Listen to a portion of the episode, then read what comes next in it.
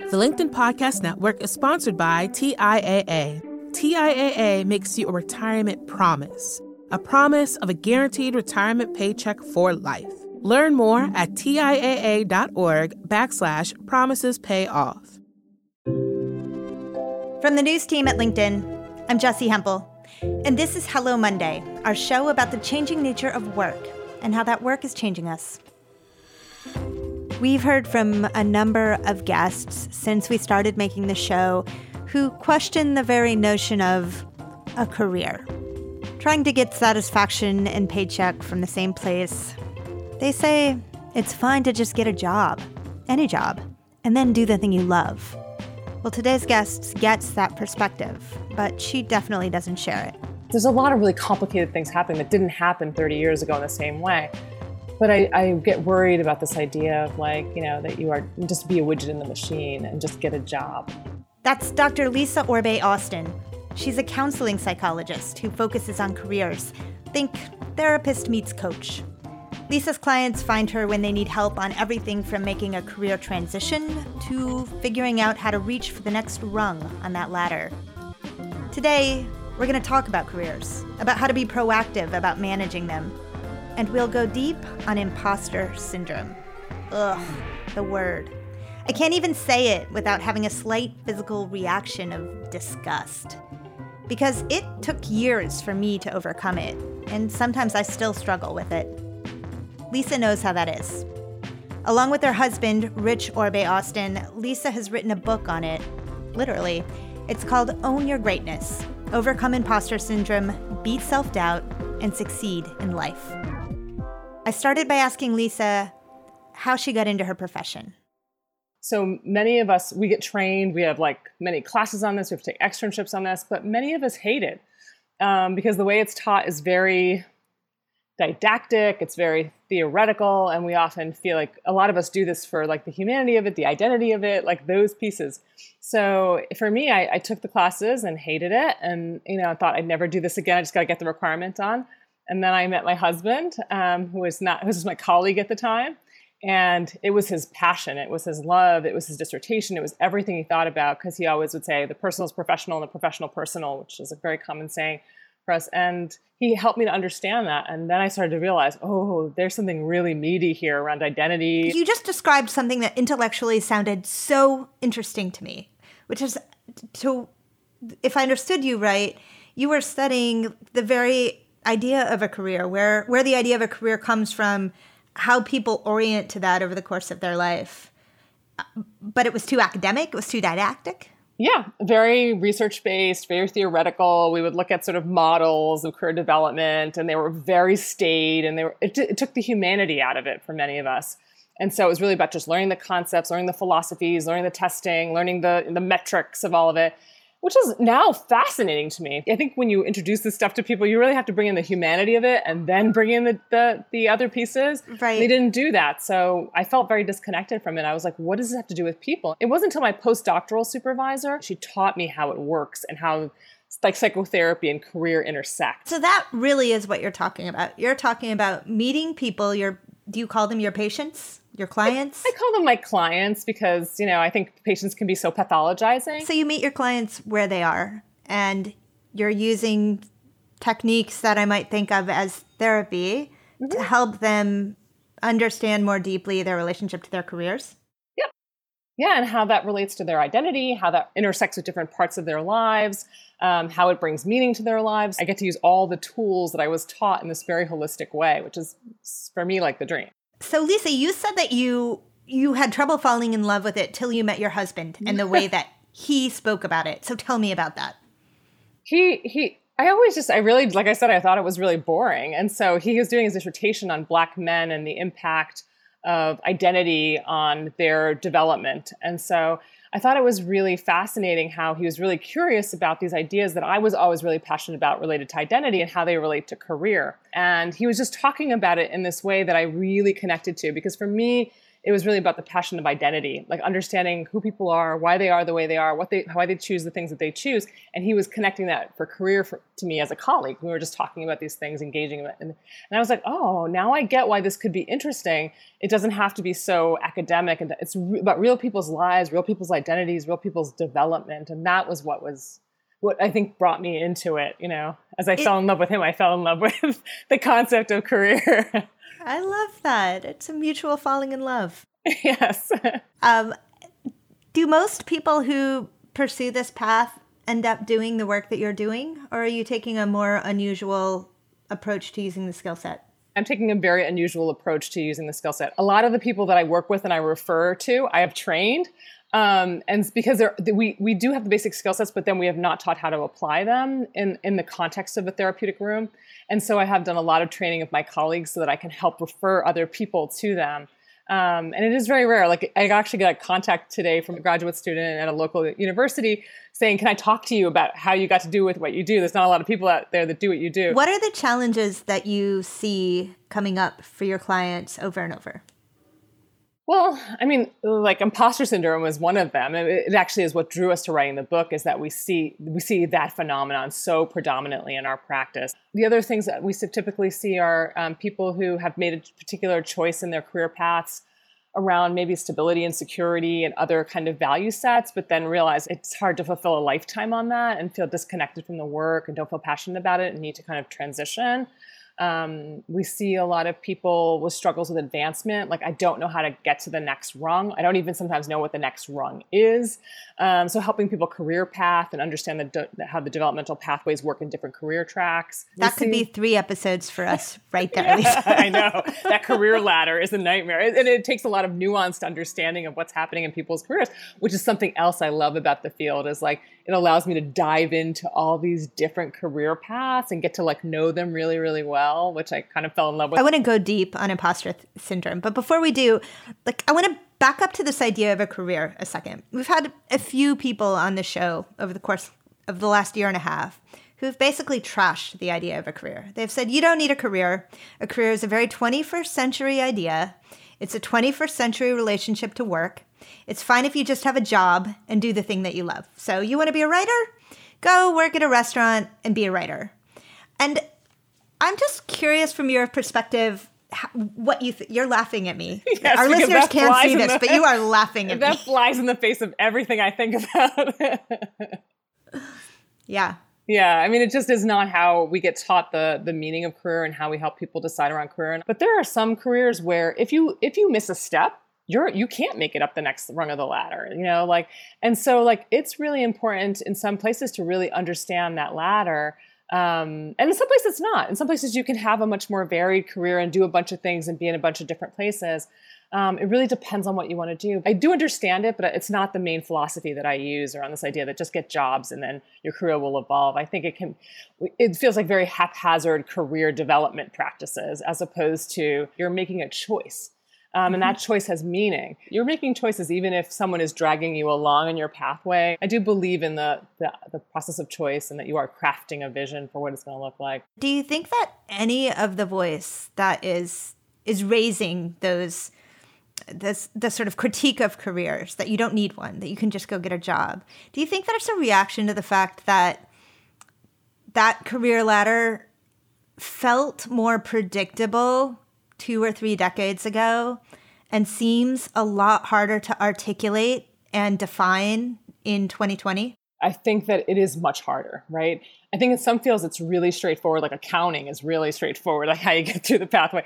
You know, I'm having conversations with like clients on the way to becoming CFOs, and the route is very can be very ambiguous about how you get to be a CFO. It is ambiguous. It feels scary, and so you feel like you should take anything but it, you, it's you can't really just take anything. You know, I, in some cases, and um, in some cases, I think you probably could if you want to be a writer and you just need to support yourself and you just need a job that just pays the bills. But I think you also still have to make strategic career decisions around being a writer. Like, who are you surrounding yourself with? What's happening with your training? Like, you still have to kind of path in some way, and maybe it's you know.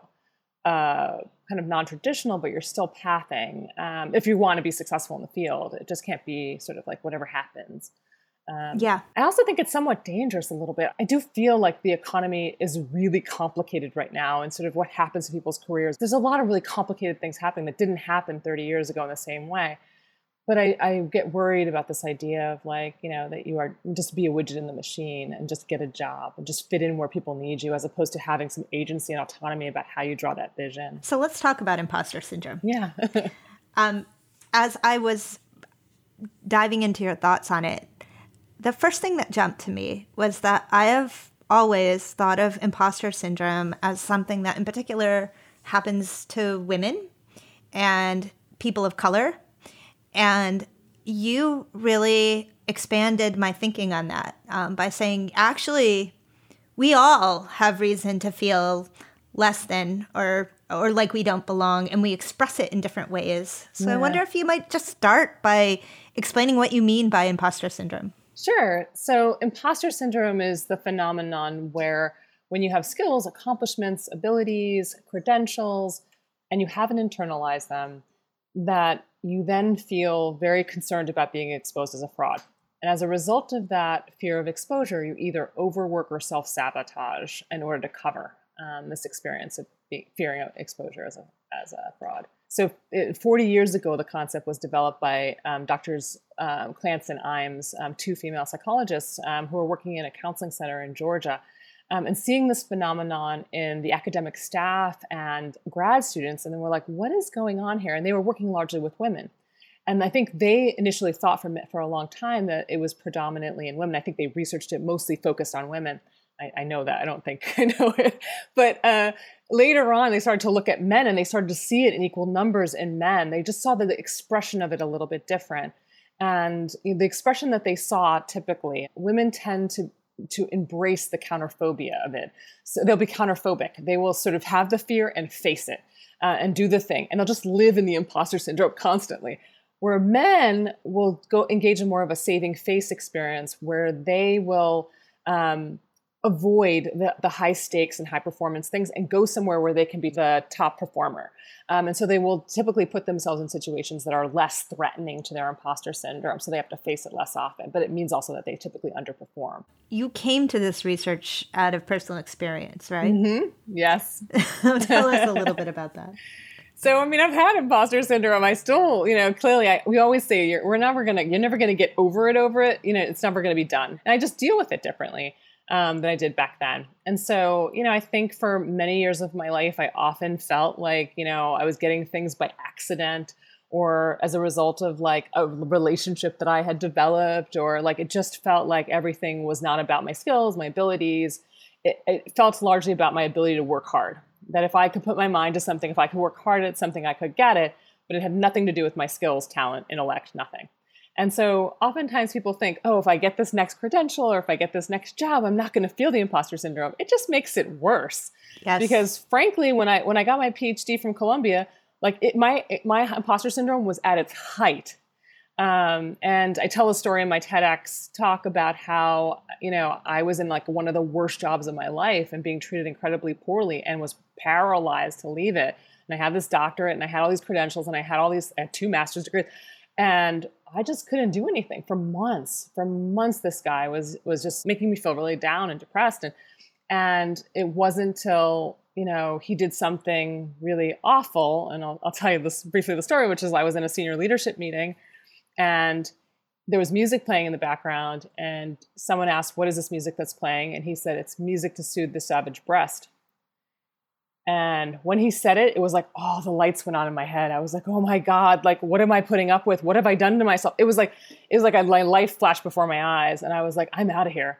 And I called my husband in my office and I was like, I'm quitting. And he's like, quit now. And so clear, cleared out my office on Monday morning. I quit the job. Um, and he cried and he yelled at me. He threatened my career. He did all of that stuff. Um, and I was terrified. I had a panic attack when I got home but I knew I had to do that for myself because it was getting worse and worse. Um, and actually, to be honest, I just found out they just fired the guy after 15 years. So it suggested how protected he was for so long. Wow.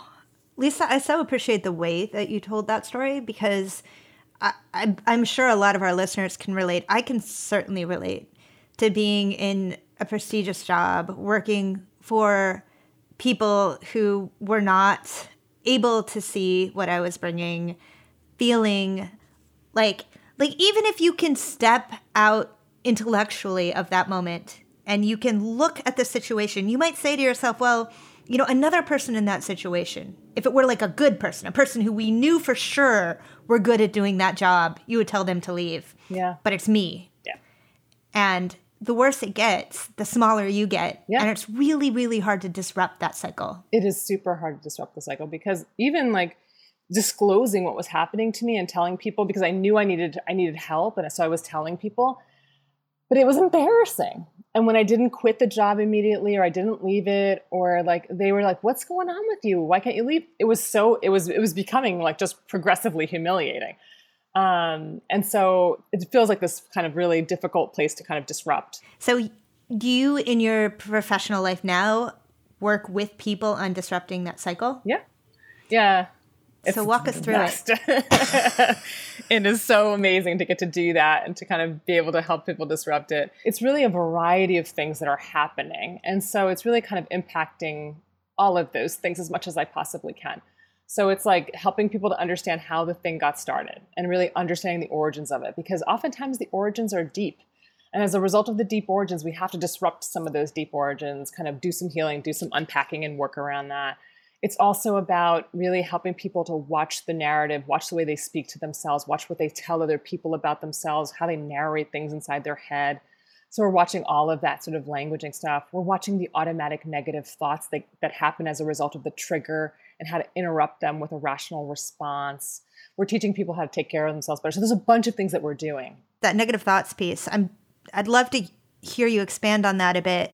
Yeah, I mean, it it um it takes a long time to really regroove those thoughts. It's like a neural pathway. And so to regroove the neural pathway in another direction takes a lot of work um, and takes a lot of intentionality um, around how you do that. So a lot of my clients will fight me initially, like when I'm asking them to like do something very conscious and like do fight the rational, do the rational responding. And they'll be like, well, I don't believe it yet. And I was like, yeah, I know. Uh, part of our work is to kind of work to find evidence to contradict the automatic thought and continue to practice the thought anyway, even when you don't have any evidence, you feel like you don't have any evidence. You know, so it's really, really like it's really a fight, and we have to engage the fight. If a career unfolds over many decades of our adulthood, is there a period in our adulthood where we're most likely to come up against this? I think it depends on the context, right? I think it depends like are you experiencing imposter syndrome in a, in a, space where you should be an expert or should you not be an expert you know and, and if it's not you're not an expert you shouldn't have that competence the feelings of fraudulence you may be feeling may be more about a developmental experience of kind of learning a skill or as opposed to you do have the skill and you you have proven it over time and yet you still have this feeling of fraudulence the linkedin podcast network is sponsored by tiaa in the last 100 years, we've seen financial markets swing, new currencies come and go, decades of savings lost in days, all showing that a retirement plan without a guarantee, quite simply, isn't enough. So, more than a retirement plan, TIAA makes you a retirement promise a promise of a guaranteed retirement paycheck for life, a promise that pays off. Learn more at TIAA.org backslash promises pay off. When your clients come to to see you and to work with you. How can you tell if they're going to be able to make progress with you? That's a great question. I love that question. I'm looking for somebody who I feel like can partner with me that doesn't see me as an expert, but sees me as a potential partner in this. Because if you rely on me to magic wand you, it's not going to happen. Like you need to be a collaborator in this. And so I look for people who are good at partnering in their world, in their lives, you know, good at partnering, you know, with other people in any kind of context. Um, I think that's really critical. I think people who are good at um, really being responsible for their behavior in a way that makes them feel like they have agency around it, as opposed to I have no control. Things, you know, it, things happen to me. Like in those kinds of states, it's much harder to convince somebody that they can get agency when they already have this sort of victimized mindset. There's a lot to work on before we even get to the work. Um, I look for people who really are sick of it, you know, too. Like, you know, are not are not just like, oh, this bugs me, but are like, it's really blocking me. And they feel motivated for change um, because they can see the real consequences of the imposter syndrome. For people who may not have the opportunity to work with you or somebody like you, are there any tools that you recommend to help people to start to take on these ideas on their own? Yeah, I mean, my, my, book is full of tools. A couple of them specifically are in the book around teaching people how to rationally, teaching them how to rationally respond, how to identify the automatic negative thought, label it, and then also understand how to rationally respond to it. Develop in some ways scripts to actually rationally responding to something, so that when they come up, you have a you have a sort of route or a planned route to kind of go down to c- contradict them. Um, we also do a lot of things on our book about self care. We're big believers that people with imposter syndrome are really bad at caring for themselves because everyone's opinion of them matters more than their opinion of themselves and the ways that they, they kind of see self worth in, in their own experience. So we're often telling people, uh, teaching people how to actually structure self-care, how what kinds of self-care matter, what is self-care. So like that is so important to us. As I'm a psychologist, there's a bunch of activities in there that are just very much looking at like family patterns that are important. Really, I have a family genogram exercise because I think that oftentimes these things are reflective in the family system and so I, I, I like want to get you to like i'm using all the fun tools that i use with my clients that i feel like have worked. Because you know richard and i are about like insight's important but action is more important. It is what executes the insight to make a change. So to go back to um closer to the beginning of our conversation you also referenced like a thing that you see the clients come to you about which is when the thing that they're doing isn't a thing that's bringing them passion. Yeah how would you characterize that moment in your clients' lives? What's going on there? I think the world of work changes so often nowadays that you can take you can enter into a career and it can be satisfying when you do enter it. 10 years later it's something different and you hate it. Um, and also like you can make choices when you're 21 22 that don't make sense for your life when you're 32 and 42 um, so i think all kinds of interesting things are occurring. I think one of the things that i have such compassion for is that that moment is frightening um, it is it is groundswellingly frightening because it is about you know those you know Maslow's hierarchy of needs. It's it's really about that bottom level, right? Work and and paying for your ability to kind of sustain security in a home. My job is to really, in in essence, especially in the beginning, is to create a containment space to be like, you know, we're going to figure this out. We're going to try to do it in a way that doesn't disrupt your life or kind of create some kind of chaos, and we're going to do it in whatever way you need, you know. And so you know, I've been doing this for so long. I'm, I'm really good at sort of doing, thinking about for people, okay, uh, can you sustain a radical change? Like, let's look at the brass tacks of this, right? Like, can you really do that? Or do you need to pivot in small increments to make the change? And we're going to do it over a longer period of time. Um, and so we're talking about all those really even practical things about life that you know are important to figure out how do we make this change in a way that is sustainable and doesn't create disruption in a way that's terrifying. Often, when people get to the place where they're like, "I need to make a career change," mm-hmm. it, it's not always the case that the thing they're doing isn't working on the outside.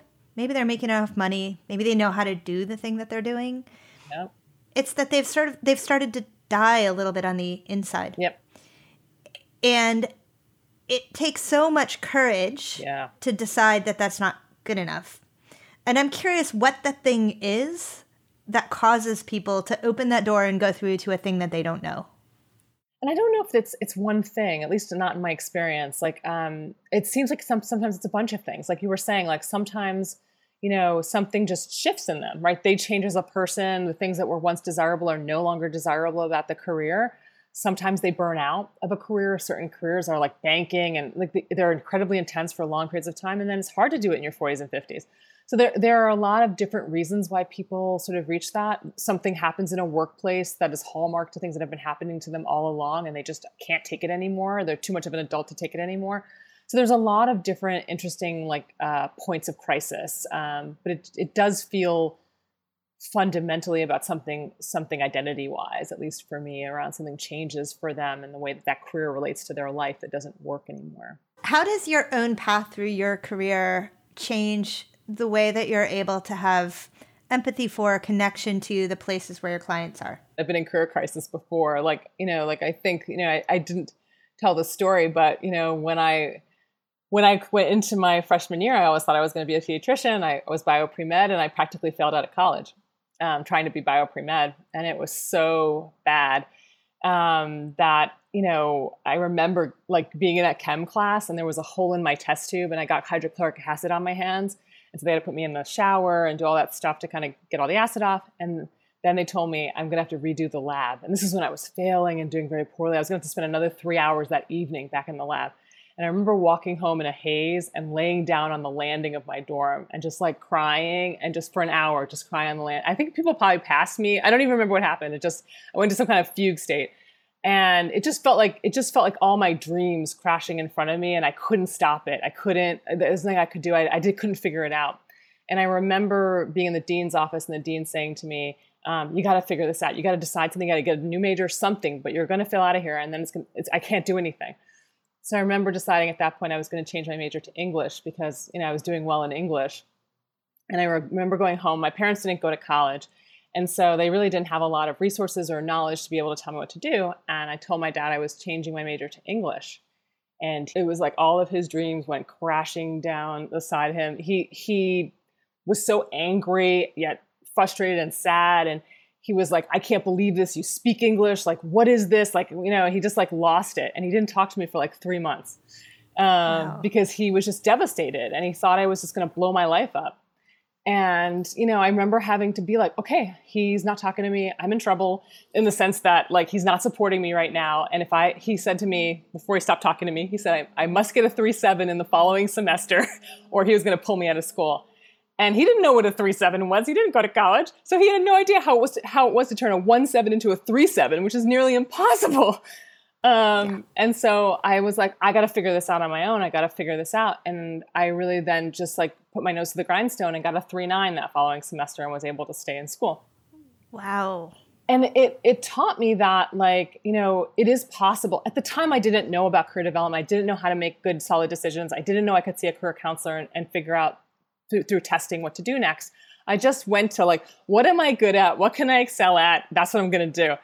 And it happened again. It happened again as I was a senior in college. I thought I was going to go and be a writer. And I was in my senior year capstone class, and I had a professor who um, was like a writer, and it was so exciting. And, you know, she had done all these books, and, was, and she had us writing a novella. And I was working on the novella, and she hated it um, she not only hated it, she turned the entire class against me. So they were 11 kids in the class, like saying, Oh my God, this stuff is drivel. It's horrible. Week after week, it was excruciating. And then I was like, Well, maybe this is evidence I can't write. Um, and, you know, I can't do this. And I went home after I graduated from college and was like, I got to figure out what to do next through, like, let, let me admit, through a massive depression. I've had to figure, figure that yes. out. And, you know, it, then I was like, okay, what did I, what do I, what can I go next? What else, what other skills do I have? What other things do I like? And I had been an RA and I was like, well, maybe, you know, I'll think about being a counselor. You know, as I listen to that story, and thank you for sharing it, I also just think about the impact that we all have on each other that we don't really think about. Yeah. I think about the writing teacher who turned you off to craft maybe for life. I hope you come back to it. Yeah. The book for me was the first opportunity to really write in that way that felt public in that way. Mm-hmm. Um, so it was a very healing process to write it. I don't think you've said the name of the book aloud on the show, which I'm just going to say the next time you do a podcast, within the first 60 to 90 seconds, you get the name of the book in. Thank you for that. I will do that. Yeah. What's the name of the, the book? The name of the book is Own Your Greatness, Overcome Imposter Syndrome, Beat Self Doubt, and Succeed in Life. And where can people find it if they want to find it's it? It's in all major booksellers, you know, Amazon, Barnes and Noble, IndieBound. Um, yeah, and it's all in all versions. It's Kindle, you know, hard copy, you know, actually soft copy, but um, and aud- Audible. So. Uh, well, thank you.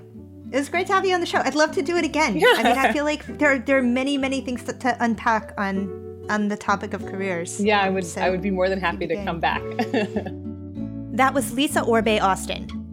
You can check out her book, Own Your Greatness, Overcome Imposter Syndrome, Beat Self Doubt, and Succeed in Life. I loved talking to Lisa. I really do want to have her back. So if there's anything you'd love to hear her weigh in on, drop us a line at hellomonday at linkedin.com. And I just learned so much about imposter syndrome. I hope you'll join me this week to talk about it over on Hello Monday office hours. My producer, Sarah Storm, and I get together every Wednesday at 3 p.m. Eastern to go live from my LinkedIn profile. It's our coffee break, a chance to visit with listeners and talk about the episode. Is imposter syndrome something we grow out of, or is it more likely we grow into it? I hope you'll come and share your thoughts with us. You can find us by following me on LinkedIn. If you like the show, please rate us on Apple Podcasts. It really helps new listeners find us. Hello Monday is a production of LinkedIn. The show is produced by Sarah Storm with help from Madison Schaefer. Joe DeGiorgi mixed our show. Florencia Iriondo is head of original audio and video. Dave Pond is our technical director. Victoria Taylor and Juliette Farreau belong on our team, no doubt.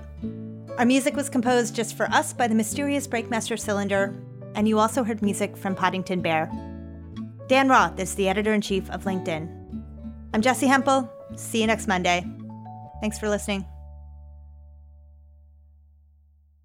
Did you grow up in Brooklyn somewhere? No, but like we spent a lot of time there. Like with the Yeah. I, there's, there's the fire station's still there, right? The fire station with fire their like Fourth of. July Fire fireworks right in front of their house. It was pretty wild. Oh.